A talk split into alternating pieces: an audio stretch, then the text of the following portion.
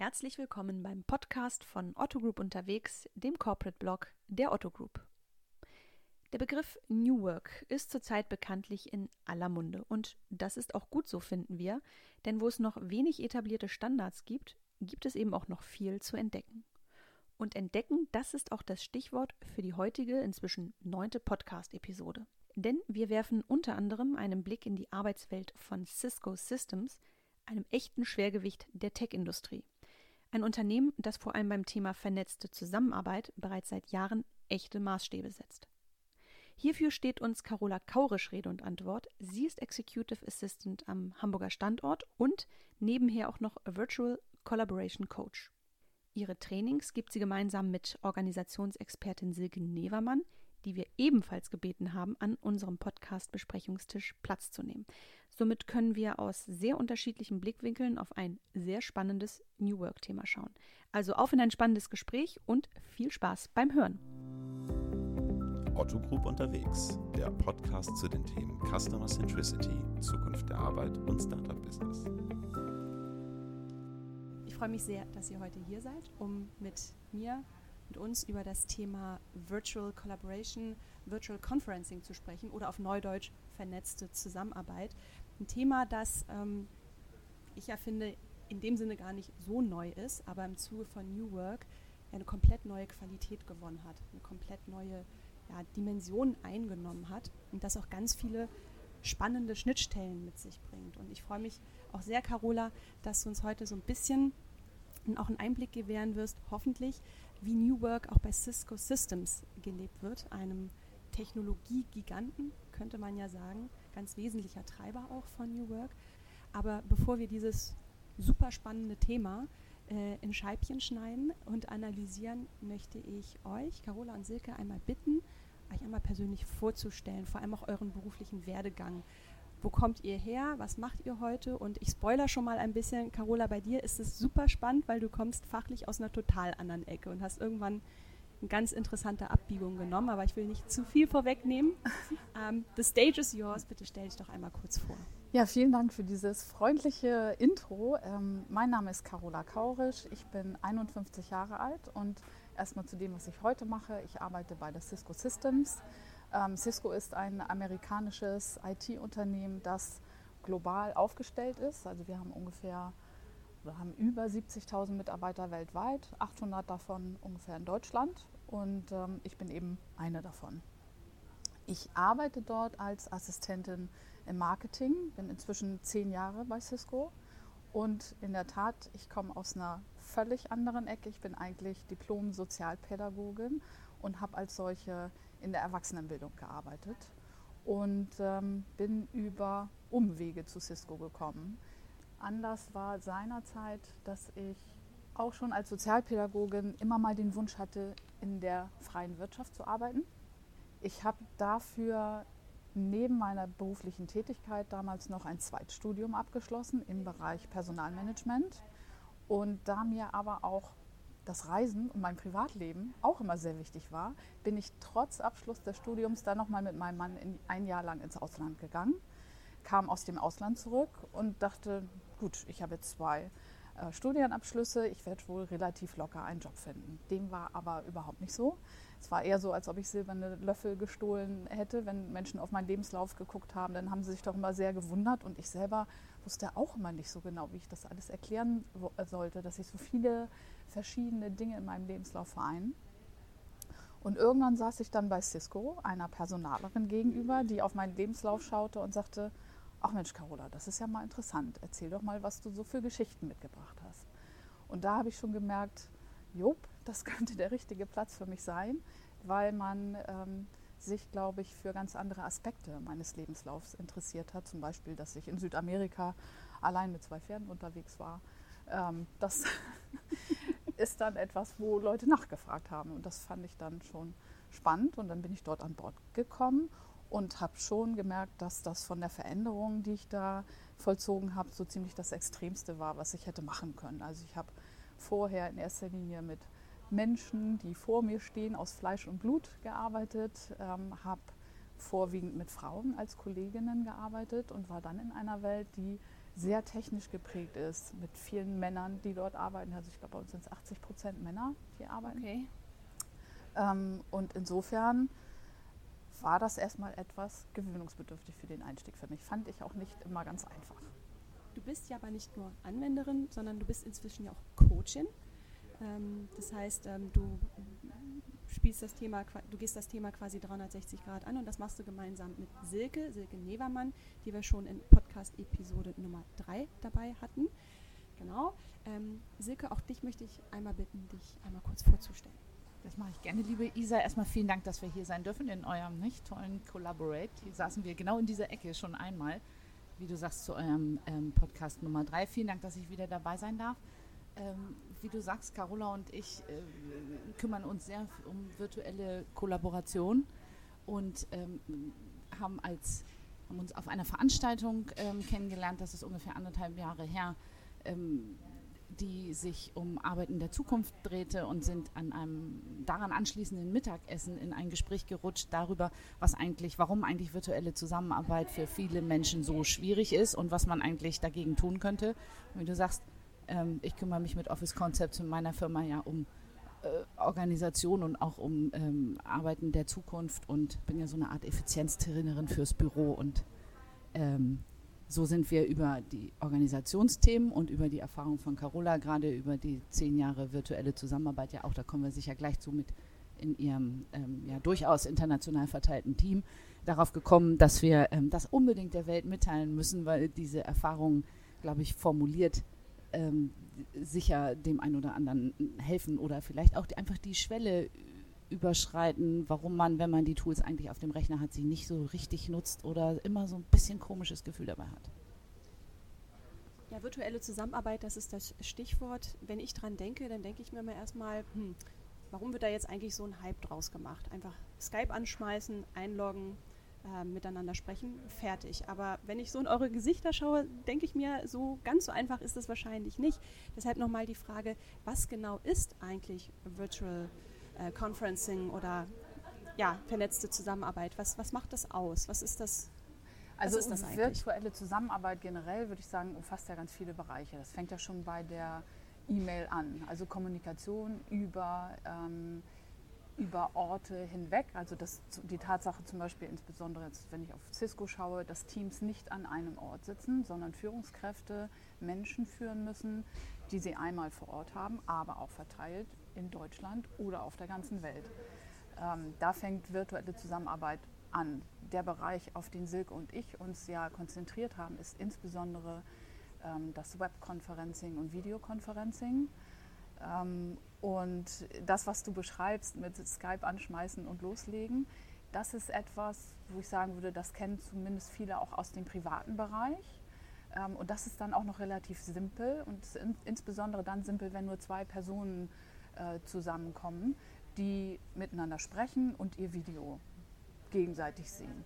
Ähm, wenn man jetzt aber die Tools sich anschaut, die im Unternehmen dafür zur Verfügung gestellt werden können, haben die ja noch viel breitere Möglichkeiten, die man nutzen kann. Man kann zusammen auf Dokumente schauen, man kann während eines Meetings zusammen Dokumente gestalten, man kann Umfragen eingeben, um schnell Feedback zu bekommen von den Teilnehmern. Und gerade die Zahl der Teilnehmer ist ja eine kritische Größe, wenn man sich fragt, wie man so ein Meeting gestaltet. Denn in der Tat ist es ähm, mit zwei, drei, vier, fünf Kollegen immer noch recht überschaubar. Aber auch da muss man schon anfangen zu steuern. Ähm, wenn dann die Zahl noch größer wird und ich sage mal, die Tools bieten ja die Möglichkeit, dass man Konferenzen macht mit 500 Teilnehmern.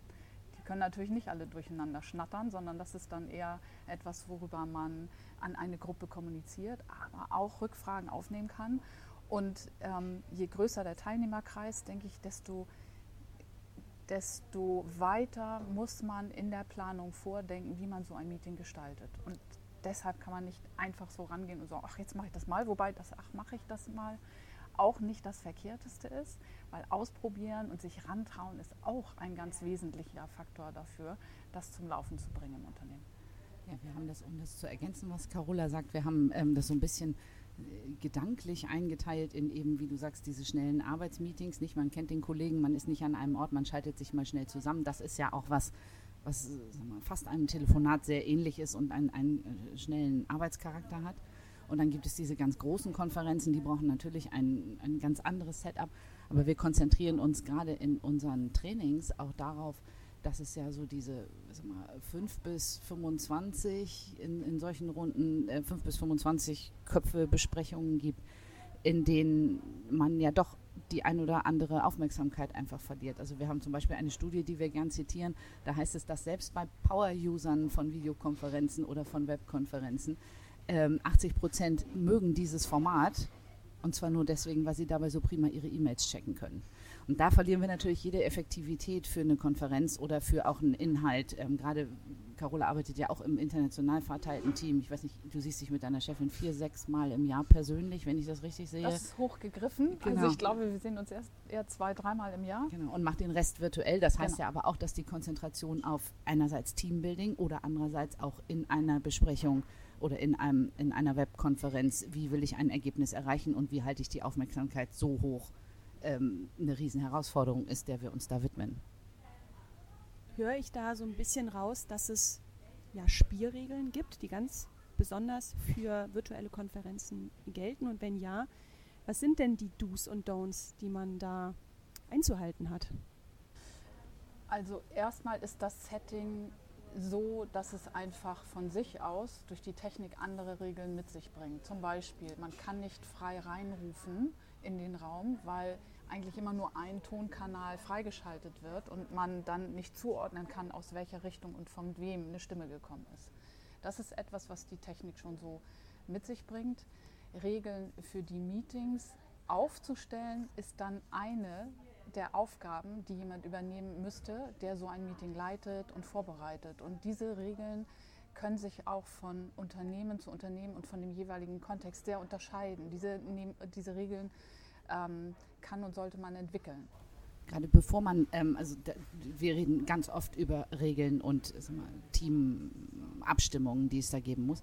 Ähm, aber bevor man ähm, darüber nachdenkt, ist es, glaube ich, wirklich vielen Menschen, die das auch die, diese technische oder digitale Möglichkeit effizient und effektiv nutzen wollen, nicht ganz klar, dass diese Besprechungen komplett anderen Dynamiken unterliegen.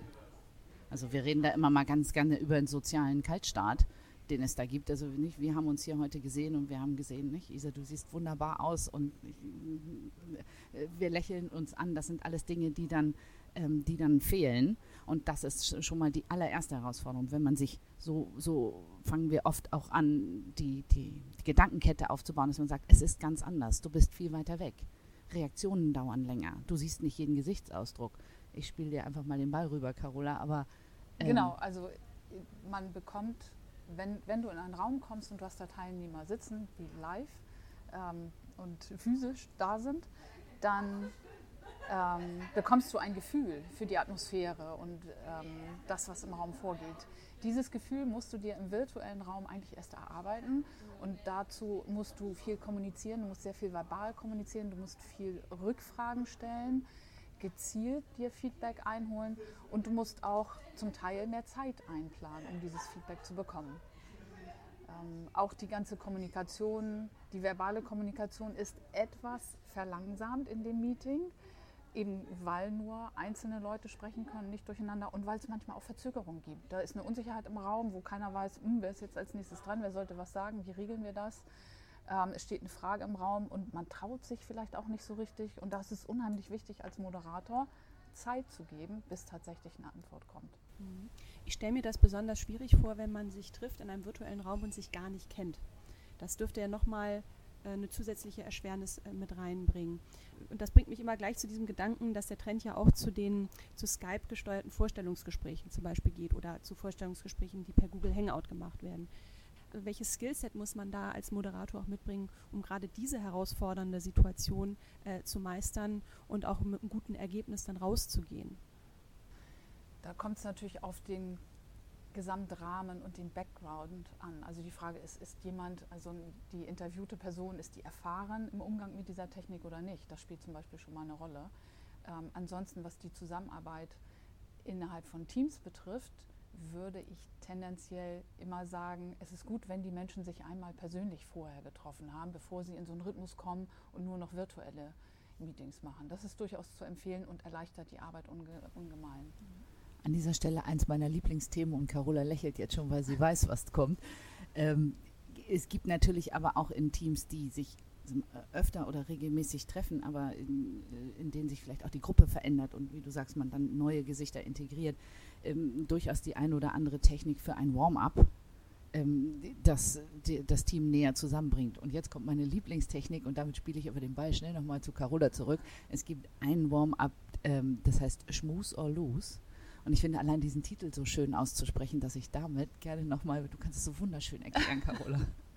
Ja, Schmus hat nichts mit Schmusen, wie wir das verstehen, zu tun, sondern kommt eigentlich aus dem Jiddischen und heißt so viel wie plaudern. Ähm, das ist eine Möglichkeit, ähm, einen guten Teamspirit reinzubringen, auch schon in ein Team, was länger zusammenarbeitet. Wir haben das durchaus bei uns im Unternehmen auch einfach mal gemacht, indem wir unseren Teilnehmern vor dem Meeting eine Viertelstunde geblockt haben im Kalender, haben das betitelt mit Schmus or Lose und haben denen für diese Viertelstunde die Aufgabe gegeben, sich irgendjemand anderen aus dem Team zu suchen, persönlich, vielleicht vor Ort oder anrufen oder wie auch immer Kontakt aufnehmen, mit ähm, der Aufgabe, eine Viertelstunde miteinander zu sprechen, mit der einzigen Auflage, es darf nicht Cisco-bezogen sein, sondern muss irgendwas aus einem anderen Bereich sein. Und die Leute waren überrascht, fanden das unterhaltsam und die Stimmung, die dann wieder zurückgekommen ist ins Meeting, war einfach sehr positiv. Und sowas ist dann ein guter Meetingstart. Mhm. Ähm, du, wir haben es ja vorhin schon mitgekriegt, ähm, Face-to-Face-Meetings werden Mangelware oder sind Mangelware bei Cisco Systems. Man trifft sich tatsächlich im virtuellen Raum. Du triffst deine Chefin, wenn es gut läuft, drei bis viermal im Jahr. Da würde mich mal sehr interessieren, ähm, wie ist denn dieses ganze Thema ähm, bei Cisco, das ja nun mal ein sehr bekanntes und ähm, sehr relevantes Technologieunternehmen ist und global aufgestellt ist, wie hat denn das Thema dort an Fahrt aufgenommen? Also ich habe mal gelesen, vor etwa zehn Jahren hat Cisco ähm, das Unternehmen WebEx aufgekauft, eine Konferenzplattform. War das der Startschuss für eine ja, virtuell geprägte New Work-Bewegung ähm, oder war das vorher schon State of the Art? Hängt das irgendwie zusammen? Kannst du mal ein bisschen erzählen, wie das bei euch überhaupt insgesamt gehandhabt wird? Also die Zeit vor zehn Jahren kann ich schlecht beurteilen, weil ich da noch nicht im Unternehmen war. Fakt ist, dass als ich ins Unternehmen kam, es schon damals so war, dass mein Chef in München saß und ich in Hamburg. Und natürlich habe ich mich auch erstmal gewundert, wie das gehen soll. Und wir haben schon zu der Zeit äh, ganz viel über WebEx kommuniziert. Und das ist ein Tool, was ganz wesentlich ist äh, für meine Arbeit oder für unsere Arbeit bei Cisco überhaupt, um miteinander zu kommunizieren. Was ähm, die Frage der Live-Meetings betrifft, würde ich sagen, haben wir uns da inzwischen eingeschwungen. Also es gab irgendwann mal ähm, eine Entscheidung, dass man gesagt hat, von jetzt an macht ihr alle Meetings, die ihr vorher gemacht habt, nur noch per Telepresence. Telepresence ist ein anderes Tool bei uns, was, oder ein, ähm, das ist auch verbunden mit einer Hardware, mit großen Videobildschirmen, wo du wirklich ein hochqualitativ, äh, qualitativ hoch aufgelöstes äh, Bild hast, einen sehr guten Ton. Ähm, also einfach nochmal der Mercedes unter diesen Tools. Und ähm, da haben wir seinerzeit auch uns so verhalten, dass wir gesagt haben, okay, ähm, früher haben wir uns einen Tag in Düsseldorf, Frankfurt, Berlin oder sonst wo getroffen, jetzt setzen wir uns acht Stunden in die Telepräsenz. Das hat eine Weile gebraucht, bis wir gemerkt haben, das ist keine gute Idee, weil das macht nicht so arg viel Spaß und ist auch etwas anstrengend den ganzen Tag äh, in so einem Raum zu sitzen und in einen Bildschirm zu schauen. Bis dann die ersten Mitarbeiter kamen, die gesagt haben, äh, Moment, können wir bitte nur Meetings mit kürzer als vier Stunden machen. Ähm, heute muss man eigentlich drüber lachen, weil man denkt, ach, es liegt ja auf der Hand, dass man sich dann nicht den ganzen Tag vor so einem Bildschirm setzt. Aber das muss auch erstmal entwickelt werden und das muss man lernen. Und auch das Gleichgewicht zwischen Live-Meetings und Video-Meetings muss stimmen. Das ist aber, glaube ich, auch von Mitarbeiter zu Mitarbeiter total unterschiedlich. Und bei uns kann man sich das aus meiner Sicht weitestgehend so einrichten, wie man es gerne haben möchte. Also ich kann wählen, ich gehe ins Office, treffe Menschen, mache meine Meetings per Videokonferenz, also per Telepresence oder per WebEx. Ähm, Und wenn ich zwischendurch mehr Kontakt haben möchte zu Kollegen, dann, dann muss ich den herstellen vor Ort in Hamburg. Aber gesamt betrachtet könnte man schon sagen, zuerst war das Tool da und dann die Kultur, oder? Das ist ja eine spannende Frage. Also ich kann das nicht für Cisco beantworten, aber ähm, was mir eben schon während Carola sprach durch den Kopf ging, ist, dass wir ja auch ganz oft sehen, die Technik ist zumindest ja heutzutage da und wird sag mal, von den Mutigen genutzt und ähm, ist eine große Hemmschwelle äh, für die, die es bislang noch nicht genutzt haben. Von daher bin ich so, wenn du sagst, ist die Technik erstmal da und dann passt sich die Kultur an. Ich würde sagen, ich sehe das öfter mal in meinem Umfeld, dass die Technik da ist und erstmal nicht genutzt wird und dann sich langsam die Kultur und das ähm, Verhalten und auch überhaupt die Nutzungsmöglichkeiten daran anpassen. Bei Cisco würde ich sagen, ich will es nicht für dich beantworten, ist komplett anders, weil ihr lebt ja so, aber es gibt natürlich auch viele Unternehmen, die sind noch dazwischen oder davor ja. und nicht so virtuell unterwegs wie ihr. Ja, also ich glaube, bei Cisco war es tatsächlich umgekehrt, denn das setzt ja auch eine Führungskultur voraus, die auf Vertrauen basiert und wo man also wo Kontrolle nicht so ein Thema ist. Also wenn mein Chef ähm, aus München gearbeitet hat, der wusste nicht, was ich den ganzen Tag mache, hat aber auch gesagt, das ist ihm nicht so wichtig. Wenn er mich gerade anruft und ich bin beim Edeka und kaufe meine Tomaten, das würde ihn jetzt nicht so interessieren. Hauptsache, ich mache meinen Job. Ähm, und das hat immer funktioniert. Und ähm, wie gesagt, das bringt, glaube ich, auch nicht jede Führungskraft mit. Und ich glaube, in traditionellen deutschen Unternehmen ist das erstmal eine Lernaufgabe. Lernaufgabe heißt vor allem auch Barrieren abbauen, Barrieren im Kopf, oder? Ja, ähm, und ich würde sagen, da fallen mir direkt zwei Barrieren ein. Die eine Barriere ist bei den ähm, mal, potenziellen Nutzern, sich da mal, rüber zu trauen, eine persönliche Kommunikation durch eine virtuelle zu ersetzen oder zu ergänzen. Ich würde sagen, einen hundertprozentigen Ersatz sollte es da gar nicht geben. Und ähm, die andere Barriere ist, und Carola hat schon angesprochen, das Führungsthema, weil diese virtuelle Zusammenarbeit oder die, die Möglichkeit, sich virtuell überall in ein Meeting einzuwählen oder dich auszutauschen oder da ja auch Dokumente zu teilen oder Bildschirme zu teilen oder ähm, äh, am Whiteboard zusammenzuarbeiten, bringt ja auch für äh, die beteiligten Menschen eine Flexibilität und eine Ortsunabhängigkeit mit sich, die Führung, äh, wie man sie klassisch kennt, ähm, ja, sehr herausfordert. Weil du hast es eben gesagt, man äh, nicht mehr an Anwesenheit gemessen wird. Das haben wir ja noch so ein bisschen im Blut von damals aus der Industrialisierung. Ne? Die Kessel sind heiß und deswegen müssen wir da sein, solange die Kessel heiß sind. Deswegen arbeiten wir so gern von 18 bis 8 bis 17 Uhr. Aber ähm, die Führung an Ergebnisse zu hängen, an Arbeitsergebnisse und nicht mehr an Anwesenheit, das ist, glaube ich, auch noch eine Herausforderung, die noch nicht jeder übersprungen hat. Vielleicht aus einem US-Konzern, so wie es bei euch ist, nochmal sowieso vielleicht ein bisschen andere Grundlagen. Aber das ist die zweite große Hürde. Das eine ist die, der Sprung der Anwender in die Technik und traue ich mich das eigentlich, auch wenn es mal ganz wichtig wird, wie vielleicht ein Interview oder so. Und das andere ist, wie verändert sich Führung und lassen dann die Chefs das überhaupt zu? Und seitens der Mitarbeiter dann auch, also in dem Maße, in dem Führungskräfte mehr Spielräume geben und Kontrolle abgeben, müssen ja auch die Mitarbeiter Selbstverantwortung übernehmen. Auch das muss man sich erstmal aneignen und lernen. Und Selbstverantwortung heißt da auch manchmal Nein zu sagen. Also zum Beispiel, wenn meine Chefin in Zürich sitzt und ich in Hamburg und ich habe wahnsinnig viel zu tun und die gibt mir Aufgaben und ich gehe da quasi unter, dann muss ich der das irgendwie transparent machen. Das wird die nicht von alleine merken auf die Entfernung hin, wenn ich dann ins nächste Gespräch gehe und das nicht in irgendeiner Form transparent mache. Ähm, das ist für die Führungskraft eben auch nicht zu erspüren, wie viel Arbeit auf meinem Tisch liegt und was das ähm, an Zeit kostet. Und auch den Bereich also auch in dem Bereich muss man einen Übergang schaffen für die Mitarbeiter, das anzunehmen und zu lernen. Also es ist ein gegenseitiges Lernen, wo es um die Technik geht, wo es um Kommunikation geht und wo es auf die Veränderung von äh, Verantwortlichkeiten geht. An dieser Stelle möchte ich mal gern einen kurzen Schwenk in euer Coaching-Business machen. Denn ähm, dort trefft ihr ja oft diese Nutzer, von denen wir gerade gesprochen haben, ähm, die auch durchaus ähm, sich ähm, mental auch ein bisschen drehen und vielleicht auch überwinden müssen.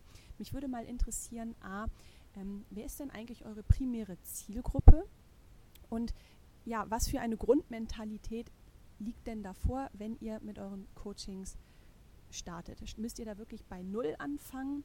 Ähm, wie kann ich mir das vorstellen? Ähm, vielleicht als ein Beispiel außerhalb eines ähm, Trainings, das wir anbieten. Also die Menschen, die sich zu unseren Trainings anbieten, die haben eine gewisse Notwendigkeit erkannt und dann wird es verfeinert. Das ist die eine ähm, Antwort, aber vielleicht spannender als Antwort auf deine Frage ist, dass wir neulich auf einem ähm, Bundeskongress einen, Workshop gegeben haben. Das heißt, wir wussten, es war eine Session nicht? und es waren 45 Damen da, es waren alles Damen. Ähm, wir haben uns dann darüber gefreut, aber da hatten wir natürlich einen Riesenspread. Da wussten wir nicht ganz genau, wo, ähm, mit, welcher, mit welchem grundsätzlichen Gedanken man angetreten ist. Wenn man sich bei unseren Trainings anmeldet, dann hat man das gelesen und dann gibt es irgendeine Notwendigkeit, über die man dann anfängt zu sprechen. Interessant ist, dass wir da zu Anfang immer eine Abfrage machen. Einfach, wie oft nutzen Sie denn virtuelle Meetings? Und das machen wir manchmal digital und manchmal analog mit Klebepunkten auf einer Skala. Was uns schon mehrfach auf diesen gemischten Veranstaltungen, die wir einfach ausrufen, ähm, äh, untergekommen ist, ist, dass wir wahnsinnig viele Antworten haben. Ich nutze das regelmäßig bis täglich. Und ungefähr genauso viele Antworten haben auf der Seite nie bis ganz selten. Und dazwischen ist immer nichts. Das heißt, ähm, das bringt uns so ein bisschen dahin, dann auch in die herausfordernde Situation, ähm, was zu vermitteln, was die Feinheiten angeht für die Power-User und andererseits uns auch mal Gedanken zu machen, wo ist denn die Hürde dazwischen, dass man es entweder gar nicht nutzt oder sehr, sehr ausführlich. Ähm, das finden wir ganz spannend und da geht es natürlich ganz oft auch erstmal um ein bisschen Grundlage und Sorge vor der Technik. Und die erste Angst äh, oder Sorge bei Anwendern, die es nicht, die zwar wissen, dass es das gibt, aber es nicht machen, ist erstmal die Technik. Und da, wir machen keine Werbung für Produkte, aber wir sagen, ne, das muss man natürlich vorbereiten und testen und ne, es gibt die und die Möglichkeiten. Und dann leitet man so ein bisschen den Mind Change ein und dann kommt es zu den Feinheiten wie bereiten Sie es vor, moderieren Sie es, solche Dinge. Aber das finde ich jetzt sehr interessant. Das heißt, ähm, ihr trefft auf zwei Extreme sozusagen. Also die absoluten Power-User, also Leute, die das schon sehr für sich akzeptiert haben und auch offensichtlich oder hoffentlich Spaß haben an den neuen Technologien. Und wahrscheinlich ist das andere Extrem die Verweigerer. Ich persönlich habe so ein bisschen das Gefühl, ähm, das ist schon ein bisschen repräsentativ für, also gesamtgesellschaftlich betrachtet. Ähm, würdest du das auch so sehen, Carola? Ich, ich sehe einfach die Vorbehalte von einigen Gruppen, die ich sehr gut nachvollziehen kann. Also man fühlt sich erstmal nicht unbedingt wohl, wenn man in so eine Kamera schaut, die einen ja auch nicht rasend viel hübscher macht. Ähm, damit fängt es ja mal an. Ähm, und dann in einen Raum zu gehen mit diesem sozialen Kaltstadt und dieser, allein dieser Begriff, der ist vielen ja nicht präsent. Die Menschen wissen ja nicht, warum sie sich genau unwohl fühlen, wenn sie so in so ein Meeting äh, gehen. Das ist so eine diffuse Ablehnung, die keiner genau benennen kann. Und genau da setzen wir ja ein, weil wir den Leuten erklären, das ist total berechtigt, dass man diese Vorbehalte hat. Aber ihr könnt was dagegen tun und ihr könnt das steuern. Und ihr könnt es so steuern, dass ihr am Ende sogar Spaß habt an diesem Meeting und am Ende sagen könnt, gut, dass ich heute nicht nach Frankfurt fliegen musste und lange auf dem Flughafen sitzen, sondern dass ich dieses Meeting per Videokonferenz machen kann. Aber muss so ein Wissen nicht streng genommen von den Führungskräften ähm, vermittelt werden oder von der Führungsebene an sich? Weil im Idealfall müsste es solche Trainings ja gar nicht geben, weil das ja in einem Unternehmen vorgelebt wird, oder? Deswegen coachen wir so gern die Führungskräfte.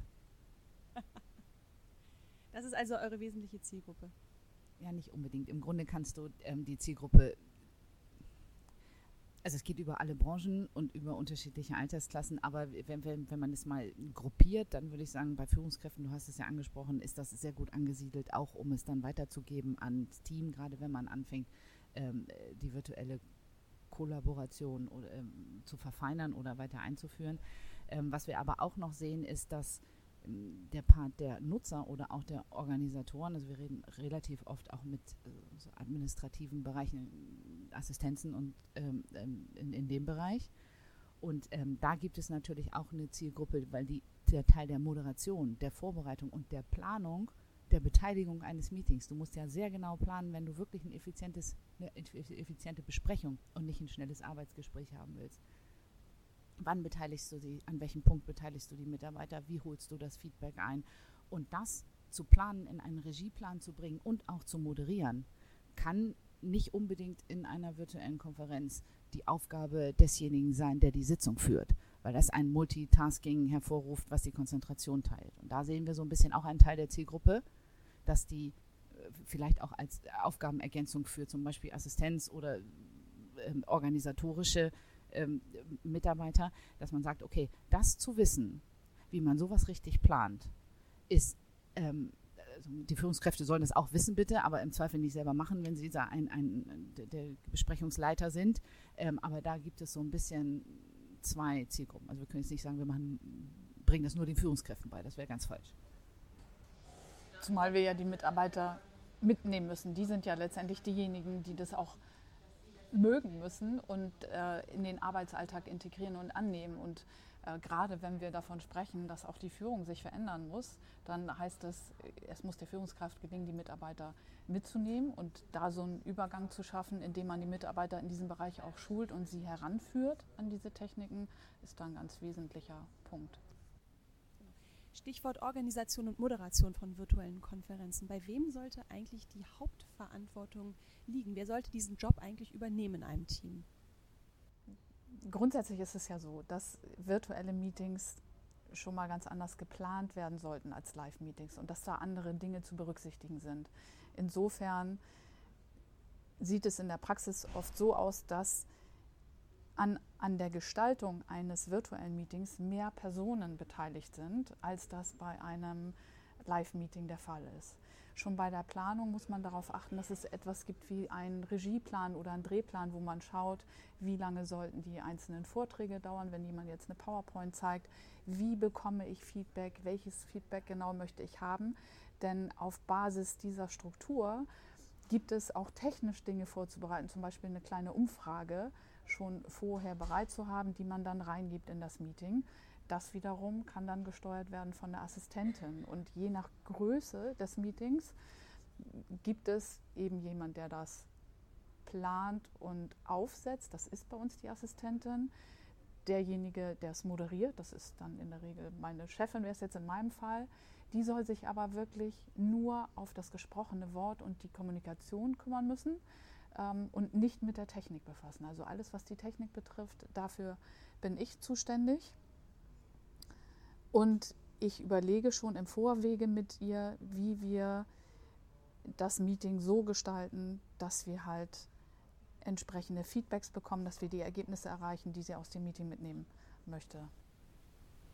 Das ist so ein schönes Stichwort, ähm, weil daran siehst du schon, dass dass ein, ein persönliches Meeting, so, ne, wir schlurfen in den Konferenzraum, lächeln uns an, schenken uns einen Kaffee ein, setzen uns hin, essen ein paar Kekse, bleiben relativ lange und schauen mal, was da so rauskommt und gehen ohne Ergebnis vielleicht wieder raus. So, das Gefühl kennt wahrscheinlich jeder. Ähm, äh, ein, ein, ein relativ leichtes Format ist, was irgendwie jeder vielleicht mal absitzen kann.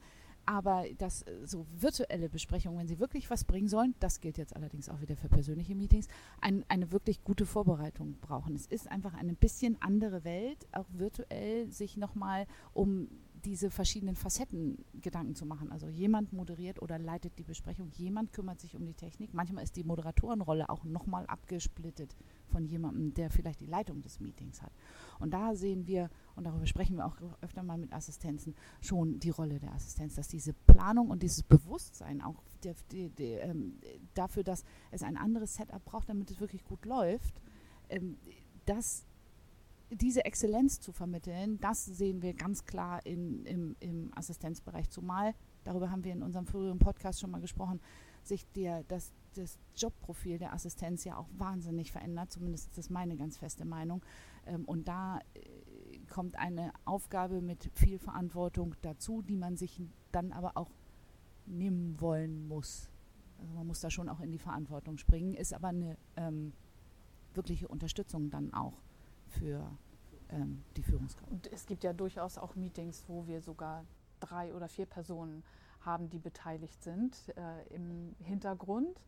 Ähm, vielleicht jemand, der ausschließlich für die Technik zuständig ist und wieder jemand anders, der dafür zuständig ist, Fragen zum Beispiel aus dem Chat, der nebenbei läuft, aufzunehmen, diese vorzutragen und zu beantworten und somit einen Dialog herzustellen zwischen in einer Gruppe, ähm, die auch durchaus ein bisschen größer sein kann. Und, und wir haben die Möglichkeit, das mitzugestalten Also ich kann mir nicht vorstellen, dass mein Job in zehn Jahren noch so aussieht, wie er heute ähm, ist. Und ich finde das toll, weil in der Tat, äh, so wie Silke das beschreibt, sind es ja die Routineaufgaben, die ich persönlich auch gerne abgeben könnte.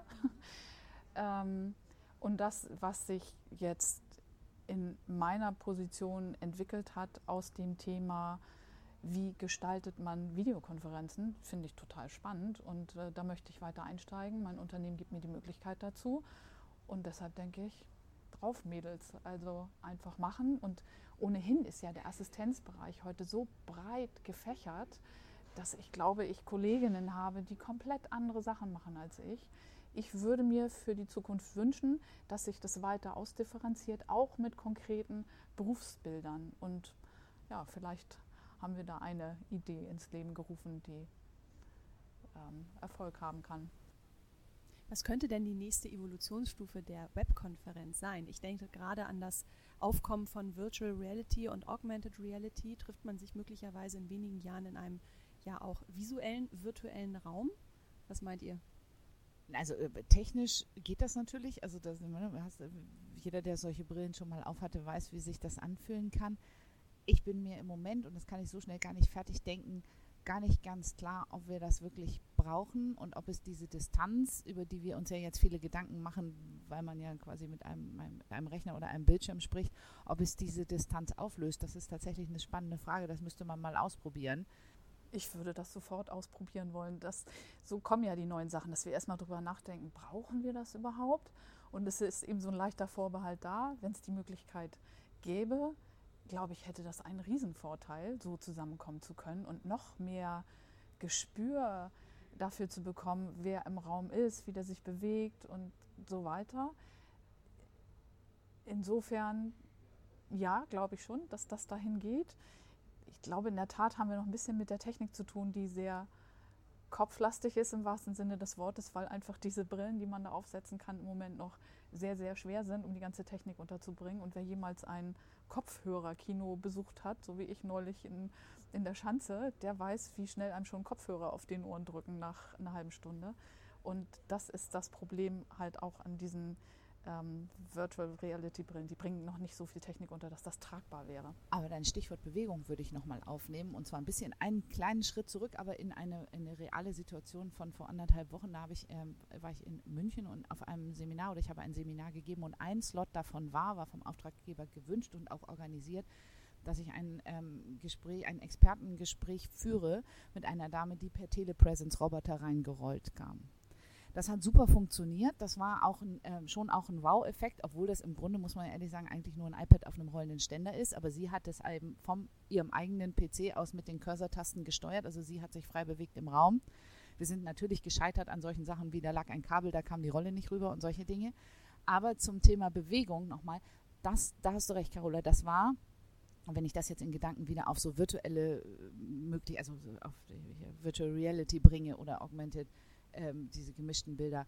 Ähm, die Bewegung hat es schon näher gemacht, als hätten wir sie nur auf der Leinwand eingespielt. Und wir haben dann zum Beispiel auch, wir haben damit eine Kaffeepause eingeleitet auch und gesagt, so und ne, die Dame kommt jetzt mit Ihnen in die Pause und steht noch für Fragen zur Verfügung. Und sie ist dann mit rausgerollt. Das war schon auch ein Effekt, ähm, der wirklich näher dran war, obwohl es wirklich schlicht nur ein iPad war, auf dem wir den Kopf sehen konnten. Aber wenn ich das Gefühl der Bewegung und der Nähe, die da entstanden ist, gemeinsam zum Kaffee zu gehen, auf deine Frage übertrage mit virtueller Realität in einem Meeting und ich sitze da einem Hologramm, das fände ich jetzt ein bisschen komisch, aber trotzdem ähm, gegenüber, das ist schon näher. Da würde ich auch sagen, da geht sicher noch was. Technik fängt ja dann an, Spaß zu machen, wenn man sie eigentlich gar nicht spürt. Und so stelle ich mir das bei dieser Vorstellung eines Hologramms vor, ähm, dass es sich fast so anfühlt, als ob jemand tatsächlich da wäre. Es macht ja auch früher oder später die Headquarters dieser Welt möglicherweise obsolet, beziehungsweise müssen sie gar nicht mehr so groß sein und tausende Mitarbeiter fassen.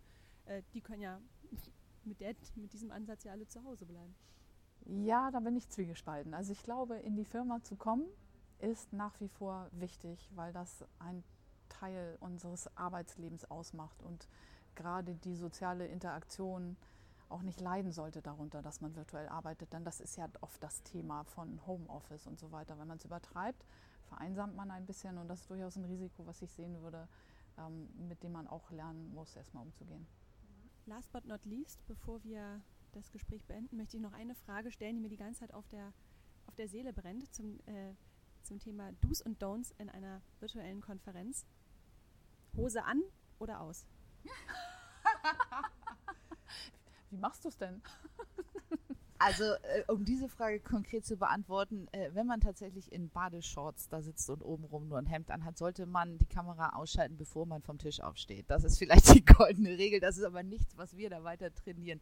Nein, Do's und Don'ts. Wir reden ganz oft tatsächlich über Vorsichtkamera, weil da kannst du auch durchaus den einen oder anderen Fehler machen, wenn du es mit Kamera machst, der dich ähm, vielleicht unsouverän oder auch äh, Es geht dann eher- unsouverän aussehen lässt. Es geht dann eher um die Bügelwäsche im Hintergrund, als um das, was man trägt. Ja, genau. Es kann, kann genau, es kann es ja der Hintergrund sein. Eine, klar, eine Herausforderung ist immer der Ton. Nicht? Also äh, Ton- und Bildqualität und auch die Kameraeinstellung, das sind so die sag mal, gängigen. Man denkt jetzt so einfach, aber wir beide haben, also Carola und ich haben auch unterschiedliche Beobachtungen gemacht, wie das mit der Kameraeinstellung auch im professionellen Umfeld durchaus mal daneben gehen kann. Ähm, naja, Meetingdauer ist eine, eine Grundregel, Do's und Don'ts. Was haben wir noch? Langsam sprechen, das wird nie meine Stärke werden übrigens. Ähm, auch ein bisschen mehr Pause machen, wenn man kommuniziert, weil die Antwort doch für unsere Verhältnisse ein bisschen verzögert kommt, nicht so schnell reinzusprechen.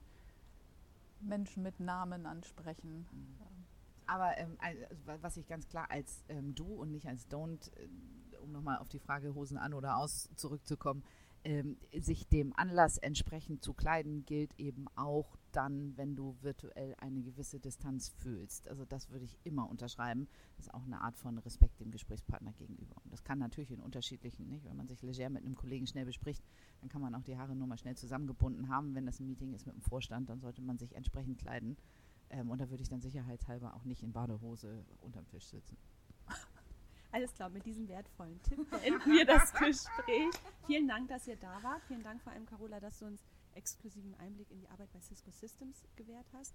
Ähm, ja, vielen Dank und bis bald. Sehr gern. Hat uns Wir großen Spaß gemacht. Vielen Dank.